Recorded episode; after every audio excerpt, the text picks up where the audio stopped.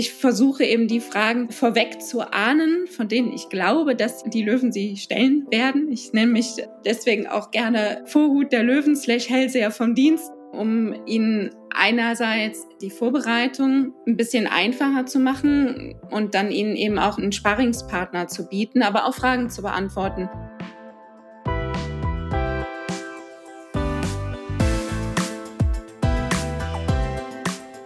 So geht's Startup mit Nina Anika Klotz.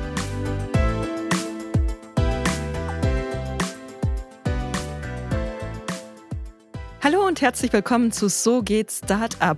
Ich bin Nina Anika Klotz und ich freue mich, heute hier zu sein, denn ich erwarte einen ganz spannenden Mix aus Fernsehglitter und komplett grauen, nüchternen Zahlen. Ich weiß jetzt nicht, ob ich meiner Gesprächspartnerin da jetzt ganz gerecht werde, aber im Prinzip vereint sie beides. Auf der einen Seite arbeitet sie für R T L, also Showbiz, auf der anderen Seite ist sie Diplom-Mathematikerin. Ruth Cremer ist nämlich Startup-Beraterin für die Vox-Sendung Die Höhle der Löwen und das schon seit der fünften Staffel, also seit zweitausendsiebzehn. Das heißt nicht, dass Ruth mit den Gründerinnen und Gründern Atemübungen macht, damit die weniger nervös sind. Ruth setzt sich viel mehr mit den Teams zusammen und bespricht mit denen mal einfach Tough Business. Die schaut sich das Pitch-Deck mit denen an, geht einmal hier durch den ganzen Businessplan, schaut, ob alle Zahlen parat sind, kennen die ihre K P Is, ist der Cap-Table sauber. Solche Sachen macht Ruth als Startup-Beraterin nämlich. Und das ganze Wissen, das sie in all den Jahren da gesammelt hat, sowohl fürs Fernsehen als auch im echten Leben als Startup-Beraterin, hat sie, schicke ich gleich hier vorweg, auch in ein Buch gepackt. Und das Buch heißt Die Höhle der Löwen, vom Pitch zum Deal. Und auch mit uns will sie uns darüber sprechen und ihr Wissen teilen. Ich freue mich total, dass du heute da bist. Hallo Ruth. Ja, vielen Dank. Ich freue mich auch total und ganz, ganz lieben Dank für diese großartige Ankündigung. Dankeschön. Ich habe ja noch nicht mal alles erzählt. Du machst das ja auch schon nicht nur für D H D L seit Jahren, sondern auch als freiberufliche Beraterin. Du kennst auch die andere Seite. Du hast auch schon als Investorin gearbeitet für den Hightech-Gründerfonds und du bist auch im Bereich Start-up-Förderprogramme involviert als Mentorin von verschiedenen Programmen.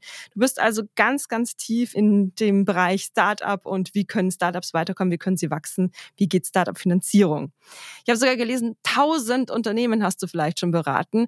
Sag doch mal, was ist der eine Tipp, den du allen gegeben hast? Was ist vielleicht auch der größte Painpoint bei allen und was ist der Ratschlag, der jedem Startup gut tut? Das ist eine echt gute Frage. Ich könnte jetzt irgendwie fünf Sachen aufzählen, von wegen, ja, was Zahlen angeht und so weiter, weil das ja echt mein, mein totales Herzens- und Kernthema ist. Aber wenn du mich echt nach einer Sache fragst, dann würde ich sagen, bleibt bei euch. Und das zieht sich so durch, ne? Egal, ob es jetzt darum geht, Fördermittel zu beantragen und irgendwie sich einen Topf auszusuchen, wo man viel zu viel andere Sachen noch machen muss, um diese Förderung zu bekommen. Ob es darum geht, sich den falschen Investor auszusuchen, weil man sagt, ja, ich brauche jetzt dringend Geld, was total verständlich ist. Aber am Ende des Tages sind, glaube ich, die am erfolgreichsten, die wirklich bei sich bleiben. Das zieht sich eben wirklich von der Geldquelle über den Pitch, über alles, was im Unternehmen so vor sich geht. Und ja, das hört sich jetzt so ein bisschen esoterisch an, aber das wäre tatsächlich mein größter Einer-Tipp. Ist ja wahrscheinlich fürs ganze Leben auch ein sinnvoller Tipp, ne? Ja, sich selbst treu bleiben halt, ne? Also wirklich das tun, wo man immer auch noch hinterstehen kann. Natürlich gibt es immer schwere Entscheidungen zu treffen und natürlich muss man auch mal irgendwo Kompromisse machen. Aber ich glaube, wenn man irgendwie so im Grundsätzlichen, in der Basis bei sich selber bleibt und bei seinen Werten bleibt und bei dem, was man eigentlich wirklich machen möchte und bewegen möchte, ich glaube, dann ist man auf einem guten Weg. Lass uns doch gleich zu Beginn mal noch ein bisschen über deine Arbeit fürs Fernsehen sprechen. Also ich hatte ja schon gesagt, du bist seit sechs Staffeln schon dabei. Die Höhle der Löwen ist seit elf Jahren ein riesiger Erfolg. Und das liegt ganz sicher auch an der Auswahl der Startups, die du ja auch mit triffst sozusagen. Also du bist Teil, hast du gesagt, der Casting-Routine. Kannst du uns so ein bisschen vom Backstage erzählen, wie genau sieht das eigentlich aus? Nach welchen Startups sucht ihr und was müssen sie können, um an dir auch vorbeizukommen? Es hört sich so brutal an, an mir vorbei. Ich äh, fange tatsächlich jedes Gespräch an und sage, okay, das ist keine Abfrage, das ist keine Prüfung, die ihr bestehen müsst. Weil ich hatte tatsächlich mal einen Gründer, der mir gesagt hat, er war nicht mehr so nervös, seit das erste Mal seine jetzige Frau um ein Date gefragt hat. Das fand ich irgendwie so ein bisschen traurig, weil ich wollte niemanden so nervös machen. Aber ja, nichtsdestotrotz bin ich schon in den Auswahlprozess involviert, auch wenn es relativ spät ist. Also die Kollegen von der Redaktion, von der Produktionsfirma, die schauen sich eben aus dieser ganzen riesigen Menge von Bewerbungen die aus, die sie gerne drehen möchten. Und ja, die schicken sie dann zu mir. Und klar, auf der einen Seite beantworte ich eben auch Fragen der Produktionsfirma zu, man kann schon sagen, gesellschaftsrechtlichen Themen, ne? Ich nenne das immer Setup, also ist das eine geeignete Unternehmensform? Wie sieht der Cap-Table aus? Ist das in Ordnung? Wie ist die Finanzierungshistorie? Also Dinge, die im Endeffekt dann in so einer Due Diligence nochmal so richtig überprüft werden vom Investor, die checke ich schon mal so grob ab im Gespräch und helfe eben der Produktionsfirma da ein bisschen Klarheit zu sehen und das besser beurteilen zu können. Und dann geht's eigentlich in einem anderen Teil schon relativ gut in die Vorbereitung. Also ich versuche eben die Fragen vorweg zu ahnen, von denen ich glaube, dass die Löwen sie stellen werden. Ich nenne mich deswegen auch gerne bei den Gründern äh, Vorhut der Löwen slash Hellseher vom Dienst, wie man es, wie man es nehmen will. Und das versuche ich halt eben, um ihnen einerseits die Vorbereitung ein bisschen einfacher zu machen und dann ihnen eben auch einen, einen Sparringspartner zu bieten, aber auch Fragen zu beantworten, die sie eben haben zu den Löwen, zu der Verhandlung und so weiter. Und ja, einfach die bestmöglichste Vorbereitung zu bieten und die Dealwahrscheinlichkeit zu steigern. Ist das dann vergleichbar mit dem Auswahlprozedere eines V Cs im echten Leben? Also bist du quasi so derjenige, der an der Hello-Ad-Adresse von einem Fund sitzt und schon mal so vorschaut, wen können wir uns da näher anschauen?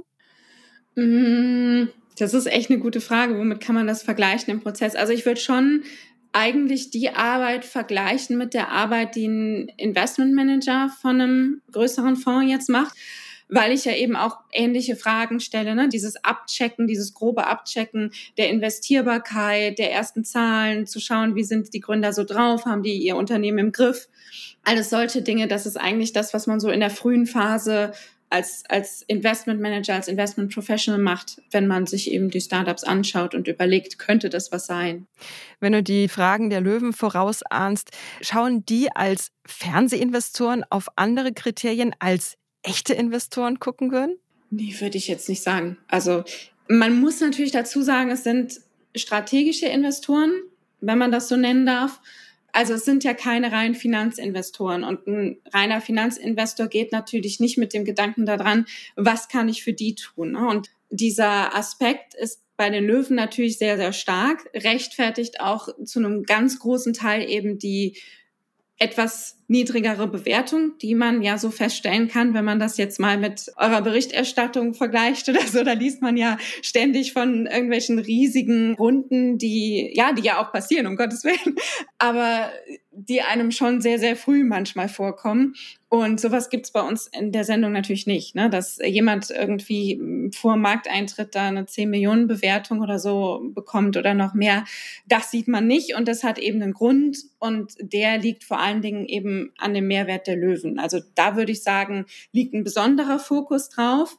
Das heißt aber ja nicht, dass es den nirgendwo anders gibt. Also das ist ja nichts Fernsehspezifisches, sondern eher strategische, investorenspezifisch wird, würde ich behaupten. Der Pitch ist ja immer nur der Höhepunkt oder der schillerndste Teil des ganzen Prozesses, der abläuft, wenn sich ein Startup entscheidet, externe Investoren anzuwerben. Du begleitest Startups, unabhängig von deiner Tätigkeit für D H D L, wirklich bei dem ganzen Prozess. Also sie kommen zu dir, wenn die sagen, wir hatten eine super Idee, die findet Anklang im Markt, aber wir können alleine nicht weiter wachsen. Wir können unser Produkt noch nicht auf die Straße bringen, also so rein organisch schaffen wir es nicht. Wir brauchen jetzt jemanden von außen und dann kommen die zu dir.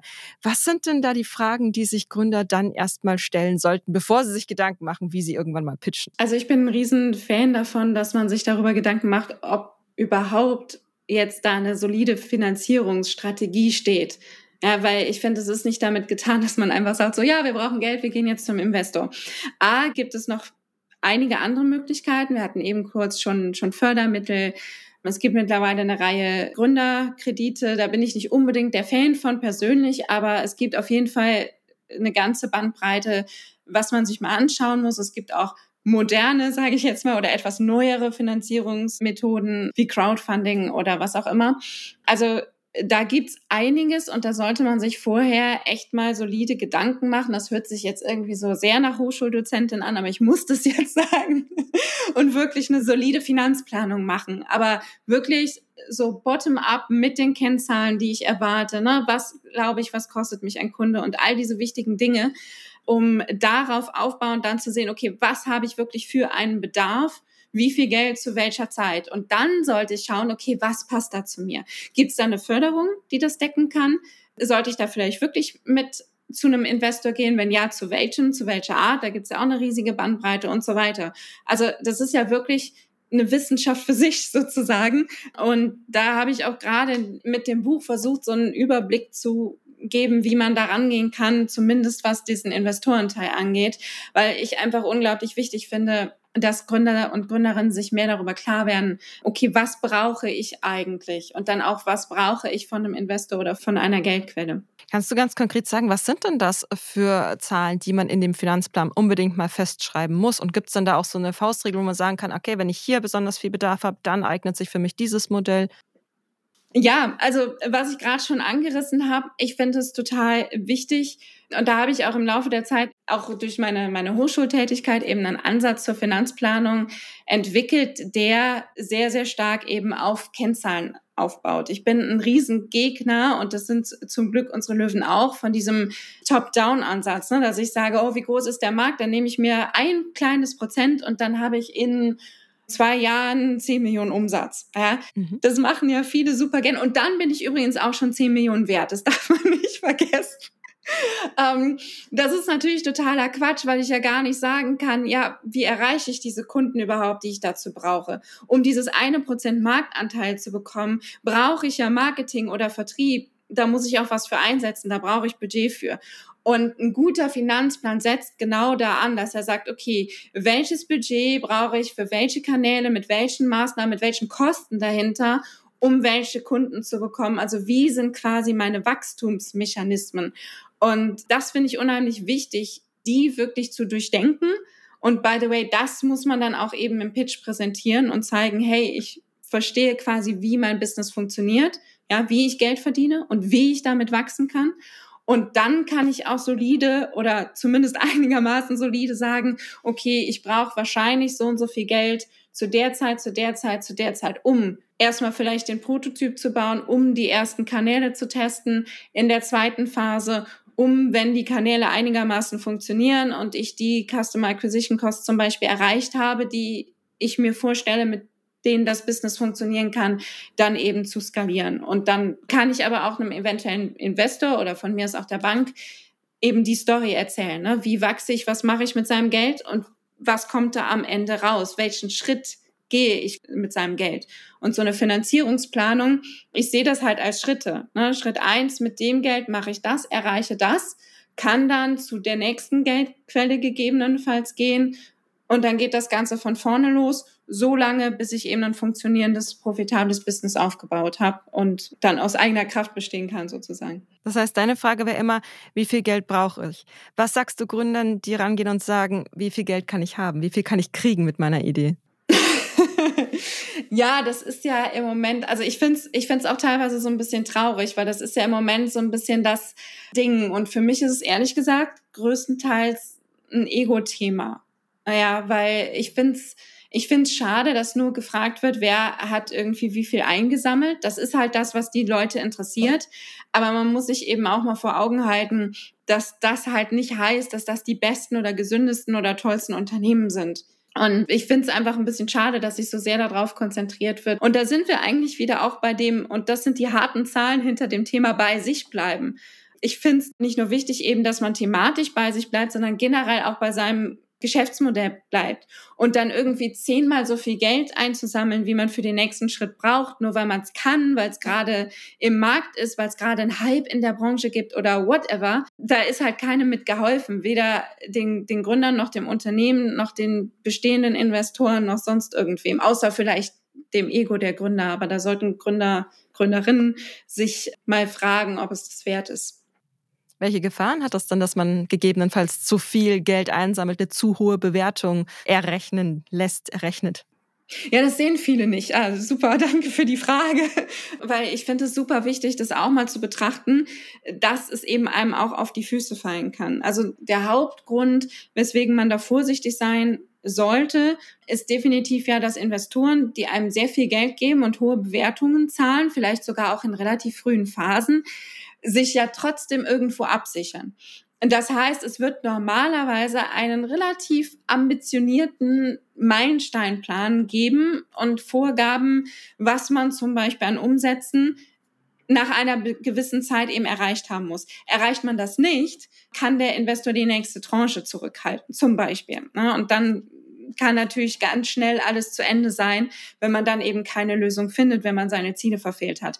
Also das sollte man sich echt merken. Hohe Bewertungen ziehen normalerweise auch sehr ambitionierte Ziele eben auch der Investoren nach sich. Erreicht man die nicht, ist auch ganz schnell alles wieder auf Null sozusagen. Und das ist halt eben auch ein Thema, was man sich überlegen sollte. Punkt zwei sind natürlich auch die Folgerunden, ne? Weil wenn man recht früh schon hoch ansetzt, kann es ja danach nur immer höher gehen, weil wenn man Gefahr läuft, in eine Downround zu laufen oder wenn man eine Downround quasi verursacht, weil niemand mehr bereit ist, im nächsten Schritt die hohe Bewertung zu zahlen, und dann zahlt man das eben von seinen eigenen Anteilen als Gründer oder Gründerin. Das heißt, man verliert überdimensionär viele Anteile, die man vielleicht mit einer etwas moderateren Bewertung und entsprechend angepassten Bewertung Step by Step nicht bezahlt hätte. Das heißt, hinten raus hält man noch mehr Anteile als vielleicht vorne raus mit einer sehr, sehr hohen Bewertung. Das muss man sich auch überlegen. Es gibt noch eine Reihe anderer Faktoren, aber ich würde sagen, das sind so die, die Hauptpunkte, die sich jeder schnell klar machen sollte, bevor das Ego einschreitet. Das heißt, wie bewerte ich denn dann ein Unternehmen richtig? Hm, sehr gute Frage. Wenn irgendwer die pauschale Antwort hat, dann soll er sich unbedingt bei mir melden. Ich dachte, du hast sie. Ich habe keine Formel. Das finde ich immer super wichtig zu sagen. Es kann eigentlich keine Formel geben, auch in frühen Phasen. Ich habe im Buch auch eine Methode, die ich gerne nehme, vorgerechnet. Das ist so eine Art Balanced Scorecard-Methode, die sehr, sehr stark auf Vergleichen beruht. Also man nimmt sich verschiedene Faktoren, Team und Produktreife und vielleicht erste Marktzahlen, was immer man hat, was eventuell vergleichbar mit anderen Unternehmen ist, im ähnlichen Markt oder mit einem ähnlichen Geschäftsmodell in einem anderen Markt, und kann dann so ein bisschen abwägen, kann dann so sagen, ja, ich habe so ungefähr achtzig Prozent der Reife von dem, was das Unternehmen zu der Zeit seiner Finanzierungsrunde hatte, die mir bekannt ist. Mein Team ist aber vielleicht stärker, das bewerte ich mit hundertzwanzig Prozent und so weiter. Und dann gewichtet man und mixt am Ende alles zusammen und hat dann so einen Faktor, womit man quasi die Bewertung des Referenzunternehmens mal nehmen könnte, um auf den eigenen Wert zu kommen. Das ist nicht so, nicht so leicht erklärt. Also ich kürze es gleich mal kurz ab, beziehungsweise ich mache gleich mal die D H D L-Übersetzung, die hilft den meisten Menschen ein bisschen mehr. Um das noch zu Ende zu führen, das macht man mit mehreren Unternehmen und mittelt dann oder gewichtet eben auch wieder die Ergebnisse und so weiter. Es läuft also darauf raus, dass man einfach sehr, sehr viel vergleicht, dass man einfach schaut, okay, was haben andere erreicht, was hatten andere für eine Finanzierungsrunde, die ungefähr mit meiner Phase jetzt vergleichbar sind oder mit meinem Geschäftsmodell, und ähm, ja, wie kann ich mich in meinen einzelnen Komponenten als Unternehmen vergleichen? Führt es nicht dann automatisch dazu, dass alle Bewertungen immer höher und höher und höher werden? Weil natürlich vergleiche ich mich mit meinen Wettbewerbern, aber mhm. denke ja, ich bin besser, sonst würde ich ja nicht antreten, und damit kommen wir dann in diese Aufwärtsspirale. Sind wir so vielleicht dahin gekommen, wo wir jetzt sind in diesem Markt, wo alles so wahnsinnig hoch bewertet wird? Also du hast vollkommen recht, natürlich. Ne? Wenn ich mich mit überhöhten Bewertungen vergleiche, dann bekomme ich auch auf eine überhöhte Bewertung. Das ist total logisch. Ich glaube aber tatsächlich sind wir dahin gekommen, weil es einfach immer mal solche Vorreiter gab, die total rausgerissen sind. Ne? Und dann sind natürlich die nächsten Gründer zum Investor und haben genau das Argument angebracht. Ja, die haben aber auch. Ja, klar. Andererseits kann der Markt oder eben die Investoren können da ja auch irgendwann wieder eine Bremse einziehen und sagen, hört mal, liebe GründerInnen, an der Stelle macht es für uns einfach keinen Sinn. Aber sie sind ja nachgezogen. Sie haben ja, ja, sind ja irgendwie dem Hype hinterhergestiegen. Und wenn ich so einen Hype-Markt habe, dann ist natürlich irgendwann alles zu spät. Dann brauche ich aber auch nicht mit einer D C F ankommen oder mit sonst irgendwelchen Umsätzen oder gewinnorientierten Verfahren, weil natürlich werden die Gewinne oder die Umsätze super hoch prognostiziert. Da komme ich dann auch wieder auf einen wahnsinnig hohen Wert mit. Ne? Dann brauche ich auch nicht mit Multiples zu kommen, weil die anderen hatten ja auch diese riesen Multiples. Also klar, irgendwo muss an irgendeiner Stelle Vernunft einsetzen, sonst geht es immer so weiter. Und wo soll die herkommen? Ja, das ist eine gute Frage. Am besten von allen Seiten, weil, seien wir mal ehrlich, es gibt ja auch viele Investoren, die investieren in Branchen, weil sie eben auch dabei sein wollen. Ja, die investieren nicht nur, weil sie jetzt von dem Gründerteam total überzeugt sind oder weil sie jetzt das Geschäftsmodell sehen, sondern die investieren eben auch, weil ein bestimmtes Thema gerade super krass gehypt wird und jeder Investor, der quasi was auf sich hält, der will in einem dieser Hype-Startups von diesem Trendthema dabei sein. Das gibt's ja auch. Das gab's in der Vergangenheit, das wird's auch in der Zukunft geben. Ist ja auch völlig okay. Es muss ja auch irgendwie ähm, neue Themen geben, über die die Welt redet. Ist auch wunderbar. Aber an irgendeiner Stelle kommt dann eben der Dämpfer. Und wenn man das aber nur macht, dann kann es halt irgendwann auch nicht mehr funktionieren, dass man irgendwie, ja, solide Unternehmen hervorbringt. Ne? Dann hat man eben nur noch sowas und irgendwann hat man auch gesehen in der Vergangenheit, entweder sie werden mit ganz viel Glück irgendwie verkauft und dann wird es als Mega-Exit verkauft, obwohl alle, die daran beteiligt waren, äh, im Hintergrund wissen, sie sind froh, noch irgendwie ihr Geld zurückbekommen zu haben oder sowas.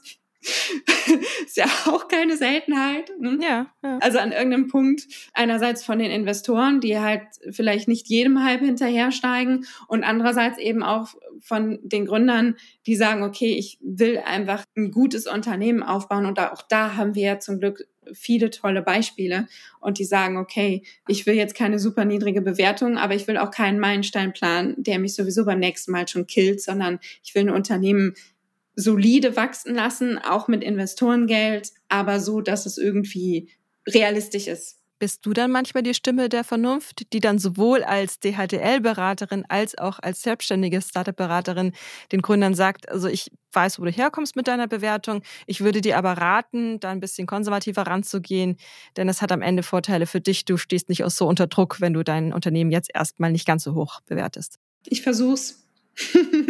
Definitiv, ich versuch's, aber nicht jeder hört auf mich. Mhm. Wenn dann die Bewertung erstmal steht, dann ist ja die nächste große Frage, die sich jeder Gründer, jeder Gründerin selber erstmal stellen muss, ist, wie viele Anteile bin ich eigentlich bereit abzugeben? Also ich habe jetzt ein Gefühl dafür, was ich denke, was mein Unternehmen wert ist.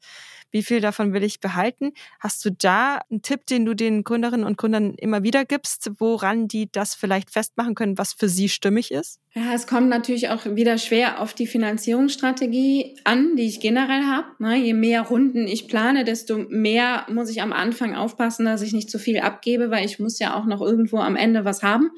Dazu kommt auch noch, es gibt auch noch so ein paar Richtwerte, die ändern sich natürlich ständig so ein bisschen, aber jetzt ein früherer V C zum Beispiel sieht es total ungern, wenn die Gründer nach der Finanzierungsrunde unter fünfzig Prozent haben. Es gibt halt so zu bestimmten Phasen so ein paar Richtwerte, die man auch eigentlich ganz gut erfragen kann, also wo normalerweise auch Investoren recht offen sind. Und da muss man natürlich aufpassen, weil Investoren ist ja auch daran gelegen, dass Gründer weiter incentiviert sind und es weiter als ihr Unternehmen ansehen. Ja.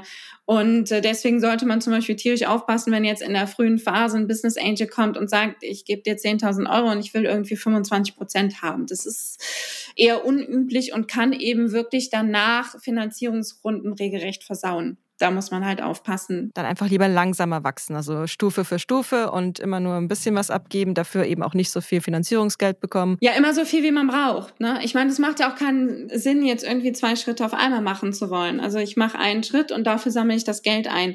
Das heißt natürlich nicht, dass ich irgendwie mega, mega knapp kalkulieren muss, ne? Verstehe mich nicht falsch. Also ich meine damit nicht immer unbedingt so ganz, ganz wenig, ganz, ganz wenig, ganz, ganz wenig abgeben, sondern es muss einfach wirklich passen und das muss der nächste Schritt sein und nicht die nächsten fünf Schritte. Denn für mehr Geld muss ich ja auch mehr abgeben zu einer Bewertung, die dann ja wahrscheinlich noch niedriger ist, als wenn ich den Schritt eins gemacht habe. Also warum soll ich dann jetzt schon Geld für Schritt zwei bis fünf einsammeln, wenn ich Geld für Schritt zwei bis fünf auch zu einer höheren Bewertung einsammeln könnte?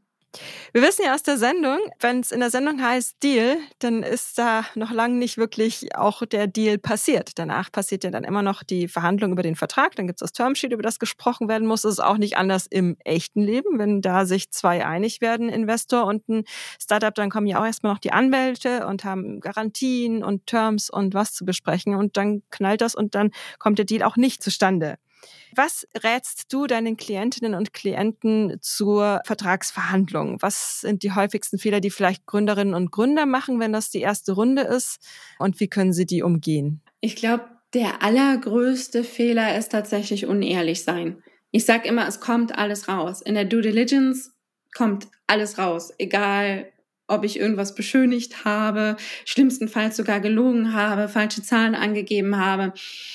Meine eigene Vorgeschichte, was auch immer ich erzählt habe, die Wahrheit kommt da ans Licht und es gibt im Investmentprozess nichts, was so empfindlich ist wie Vertrauen und wenn das Vertrauen angekratzt ist, dann ist der Deal schon hochgefährdet und ich glaube, das ist ähm, ja, das ist bei unseren Löwen nichts anderes als bei anderen Investoren oder auf normalem Wege sozusagen auch, dass man dieses Vertrauen halt bewahren und schützen muss und immer ehrlich und immer transparent sein muss. Das heißt nicht, dass man zu negativ sein muss.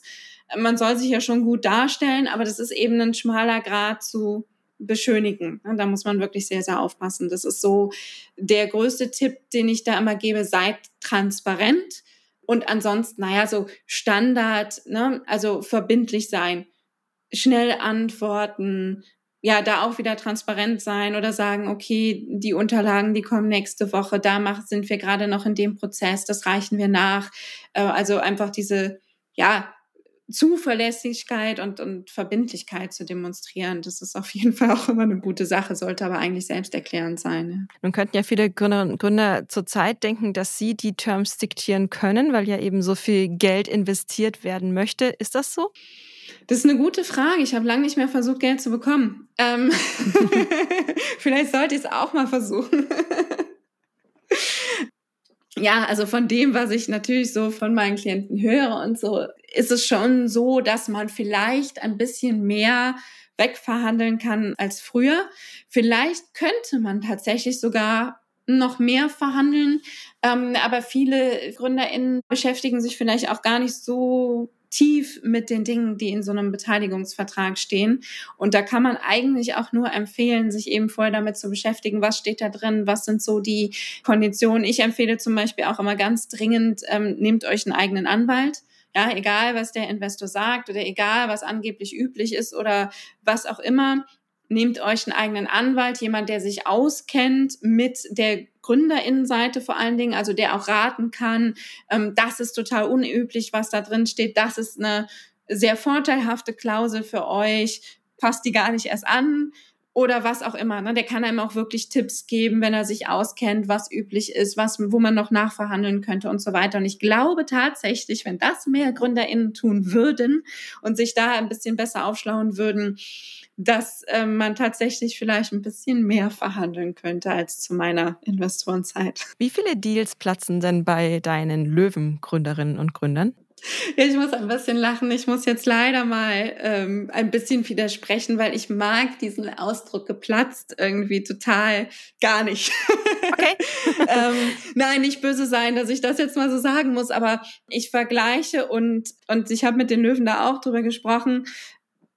Also man kann wirklich diesen Deal im Fernsehen mit einem mündlichen Termsheet gleichsetzen, würde ich behaupten, behaupte ich ja auch im Buch. Das gibt eigentlich einen ganz guten Hinweis, wo man steht, weil ich meine, was ist so ein Deal in der Sendung? Beide Parteien sagen, zu diesen Konditionen möchten wir diesen Deal zustande kommen lassen. Wir committen uns dazu, wir wollen vorbehaltlich der weiteren Prüfungen diesen Deal zu diesen Konditionen machen. Und das ist ja im Endeffekt ein Termsheet.